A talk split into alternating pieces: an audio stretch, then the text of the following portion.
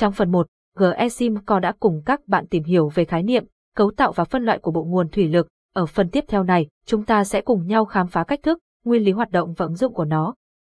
Vai trò và cách thức hoạt động của bộ nguồn thủy lực. Một hệ thống thủy lực sử dụng chất lỏng để truyền năng lượng từ một nguồn khác, sau đó tạo chuyển động quay, chuyển động tuyến tính hoặc truyền năng lượng. Bộ nguồn thủy lực sẽ cung cấp năng lượng cần thiết cho quá trình truyền chất lỏng này.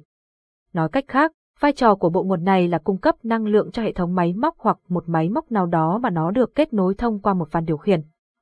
Không giống như các máy bơm thông thường, các bộ nguồn thủy lực sử dụng mạng lưới điều áp nhiều tầng để di chuyển chất lỏng và chúng thường kết hợp với các thiết bị kiểm soát nhiệt độ, các đặc tính cơ học và thông số kỹ thuật của bộ nguồn thủy lực quyết định loại dự án mà nó có thể hoạt động hiệu quả. Một số yếu tố quan trọng ảnh hưởng đến hiệu suất của bộ nguồn thủy lực là giới hạn áp suất, công suất nguồn và thể tích bình chứa. Ngoài ra, các đặc điểm vật lý của nó, bao gồm kích thước, nguồn cung cấp điện và cường độ bơm cũng là những điều cần chú ý. Nguyên lý hoạt động của bộ nguồn thủy lực. Khi bộ nguồn thủy lực bắt đầu hoạt động, bơm thủy lực hút dầu từ thung chứa dầu, đưa dầu đi qua van một chiều và van an toàn tới hệ thống van điều khiển. Tại đây, dầu được điều phối đến các cơ cấu chấp hành như xi lanh thủy lực khi xi lanh chạy đến hết hành trình hoặc đến một mức áp lực nhất định, van an toàn sẽ làm nhiệm vụ giữ nguyên mức áp đó, và dầu được bơm lên sẽ được đưa trở về thùng chứa dầu, để đảm bảo an toàn cho hệ thống khi muốn xi lanh trở về thì sẽ sử dụng van điều khiển để đưa xi lanh trở về. Ứng dụng của bộ nguồn thủy lực, công nghệ thủy lực được sử dụng rộng rãi trong nhiều ứng dụng nâng hạ trong nhiều ngành công nghiệp, chúng bao gồm xe tải, khai thác mỏ, xây dựng đường bộ, nông nghiệp, ô tô và hàng không và trong các hoạt động sản xuất công nghiệp khác.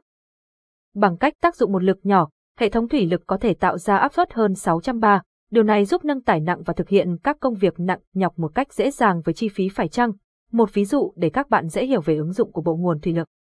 Trên một địa điểm xây dựng, bạn sẽ thấy các máy móc như máy ủi và máy xúc, hoạt động xúc, ủi của chúng đều cần sử dụng đến bộ nguồn này, hay một thợ máy sửa chữa, bảo dưỡng ô tô cũng cần có bộ trợ lực thủy lực để nâng, hạ ô tô khi làm việc. Nhiều người sẽ bỏ qua sự cần thiết của hệ thống thủy lực, nhưng chúng thực sự rất quan trọng để đảm bảo xã hội của chúng ta hoạt động hiệu quả. Bộ nguồn thủy lực cần được bảo dưỡng thường xuyên để đảm bảo chúng hoạt động tốt, an toàn và giúp kéo dài tuổi thọ. Việc bảo trì bộ nguồn tương đối đơn giản.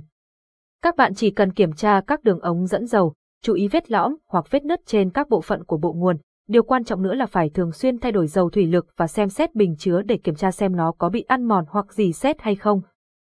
Như vậy trải qua 2 phần 1 và 2 về tất tần tật về bộ nguồn thủy lực cho những ai chưa biết, chắc rằng quý vị đã có cái nhìn tổng quát và toàn diện hơn về thiết bị này để được tư vấn các loại bộ nguồn phù hợp với nhu cầu sử dụng như